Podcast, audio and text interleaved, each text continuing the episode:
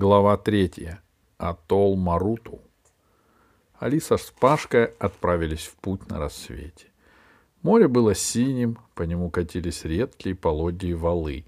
Небо было еще темным, только там, где должно было подняться солнце, тянулись рваной марлей перистые облака.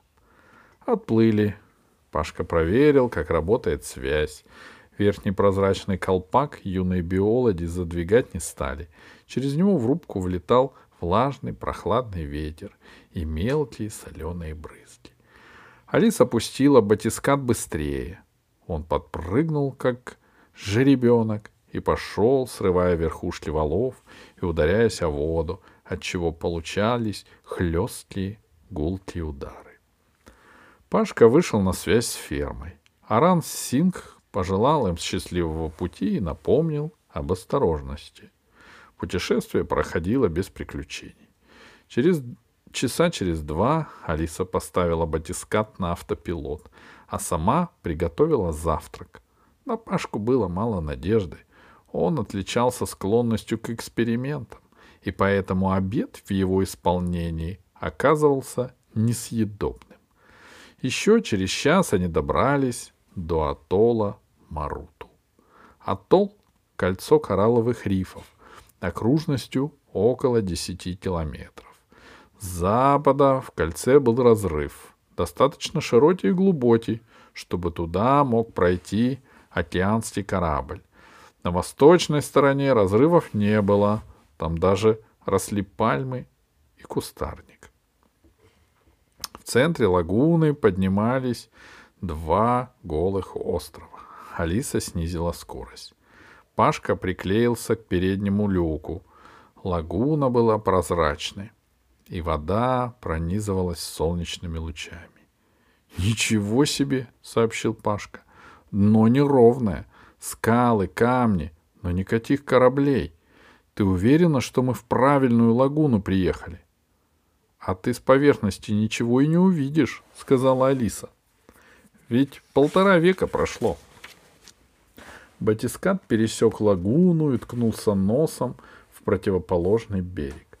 Они устроились под большой кокосовой пальмой. Пашка сразу оглядела, углядел орехи, разулся и полез наверх, цепляясь ногами, как обезьяна.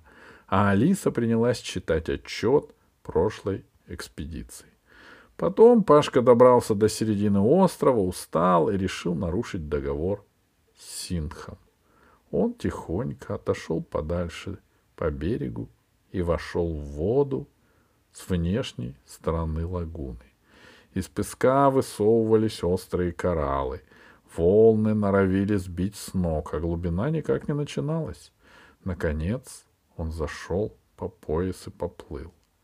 Когда Пашка оглянулся, ему показалось, что берег уже далеко, и он, хоть и хорошо плавал, встревожился — Одно дело плавать в Черном море, другое в Тихом океане.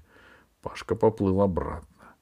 И в этот момент его кто-то больно укусил за ногу.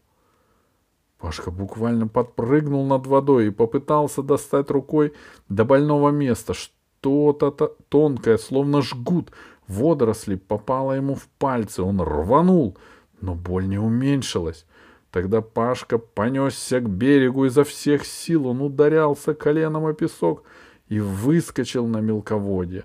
Ковыляя к берегу, Пашка разглядел, что в руке у него не водоросли, а тело длинной и тонкой, красивой полупрозрачной рыбки. Голова же рыбки небольшая, усеянная мелкими зубьями, осталась на коже. Она так сильно вцепилась в икру Пашки, что даже после смерти не разжала зубов. Ранка немного кровоточила и болела. Может, потому что в нее попала соленая вода, а может и этого, конечно, Пашка испугался больше всего. Рыбка была ядовитой. В мрачном настроении Пашка побрел к Алисе. Алиса была так погружена в расчеты, что его пятиминутное отсутствие не заметила. Пашка не стал бы ей рассказывать о своем проступке, если бы не страх умереть от ядовитых зубов. — Алис, — сказал он, — ты, конечно, не волнуйся, но на меня напало морское существо.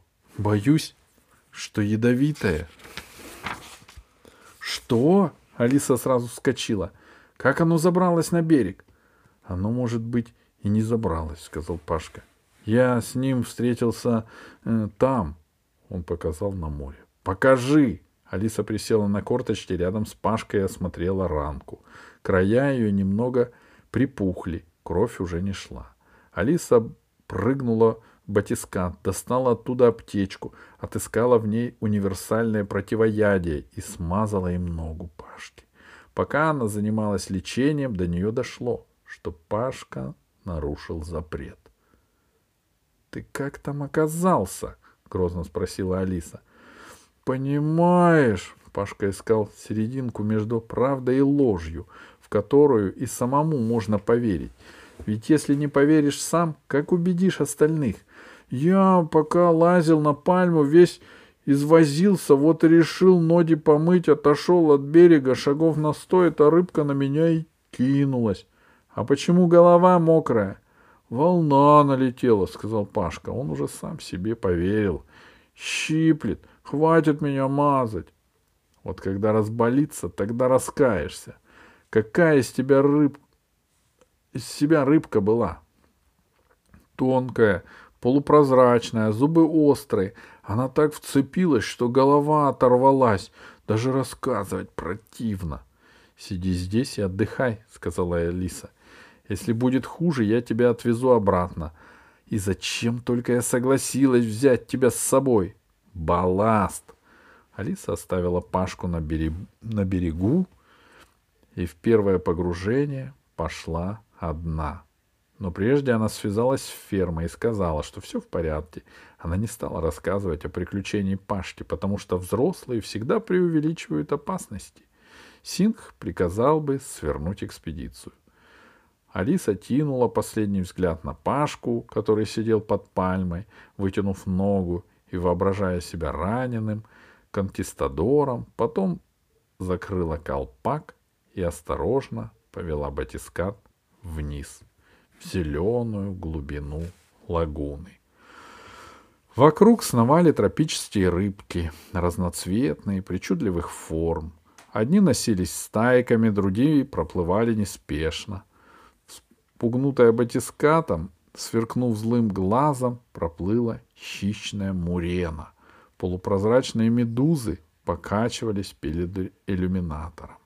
Здесь, у первого из затонувших транспортов, было неглубоко. Транспорт почти дотянул до суши, и раньше его мачты даже выступали над поверхностью воды. Кораллы поднялись букетами черных, розовых и белых цветов. Потом Алиса увидела красную губку, по которой ползла пятнистая морская звезда. А она согнала звезду манипулятором и сорвала губку. Стайка тропических рыбок пронеслись мимо иллюминатора. Что могло их спугнуть? Потом Алиса увидела горбатого краба, боком убегавшего по коралловому кусту. За крабом гнались полупрозрачные рыбки. Они сгибались, тыкались маленькими головками в панцирь. Алиса включила камеру, которая начала снимать эту сцену. За краба Алиса не волновалась. Никакой рыбки, даже зубастой, не прокусить его панциря. Но тут она поняла, что дела краба совсем не так хороши, как показалось вначале. Рыбки облепили краба так, что Алиса ничего не видела. Потом рыбки рассыпались по сторонам, а на дне остался объеденный панцирь. Так как Алиса никогда такого существа не встречала, она, она попросила бортовой компьютер определить их. Почему-то тот не смог дать ответ, но надо было работать. С помощью манипулятора Алиса сбила кораллы с возвышения на бывшей палубе. Под слоем кораллов обнаружился большой ржавый шар. Компьютер ожил и сообщил, что это морская мина, поэтому он не рекомендует чистить дальше. Алиса согласилась и решила подняться, поглядеть, как себя чувствует Пашка, и заодно рассказать ему про нападение на краба. Про мину она рассказывать не будет.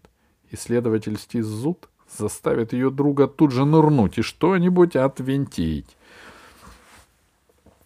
Пашки на берегу не было. Алиса встревожилась и погнала батискат к пальмам. Уже въезжая на берег, она увидела Пашку. Он, оказывается, вырыл себе в песке яму и улегся в нее. Там было прохладно, и Пашка мирно заснул. Алиса будить его не стала. Проверила, как нога, припухлость была невелика и, видно, Пашку не беспокоила. Поэтому Алиса стала готовить чай.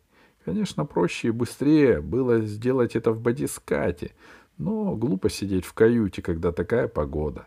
Она вынесла чаеварку на берег. Пашка проснулся, заявил, что ему снился страшный сон и хотел снова идти купаться. Алиса, которой самой до смерти хотелось поплавать, сначала начала спорить с ним, и в конце концов они решили, что возьмут с батиската рыболовную сеть и отгородят ею кусочек океана. Пока они этим занимались, позвонил Аран Синг, и Алисе пришлось бежать в рубку, чтобы поговорить с ним. Аран Синг был полон подозрений. Не купаются ли юные биологи? Он сказал, что поступил еще один сигнал, на этот раз от дельфинов. Кто-то напал на них. Сейчас поднимаются флайеры спасательной службы. Если Алиса заметит что-нибудь подозрительное, надо сразу сообщить на ферму. В огороженном садике было, садке было мелко. Пришлось лечь на дно, чтобы поверить, что плывешь. С востока и шли теплые, темные облака. Они громоздились на горизонте. И когда Алиса после купания помыла чашки и принесла их в рубку, она спросила у компьютера, что с погодой. Тот сообщил, что надвигается шторм. Быстро наступил вечер. Он был коротким, потому что солнце нырнуло в сизые облака, которые поднимались над океаном. Океан затих. Катились по нему невысокие, маслянистые черные волны. Пальмы опустили листья, словно покорно ждали нападения. Алиса с Пашкой посидели немного на берегу, но было тревожно и даже страшновато. Низкий атолл почти не поднимался над океаном, и казалось, что они совсем одни под громадным недобрым небом. И когда первый порыв ветра достиг атолла, он был таким могучим и всесильным, что поднял к небу песок и согнал, согнул до земли покорные пальмы, словно хотел показать, что ему ничего не стоит сдуть и Алису с Пашкой. Алиса сообщила на ферму, что они переждут ураган в Батискате, уговорила Пашку идти внутрь, и они спустились под воду. Под водой они и ночевали. —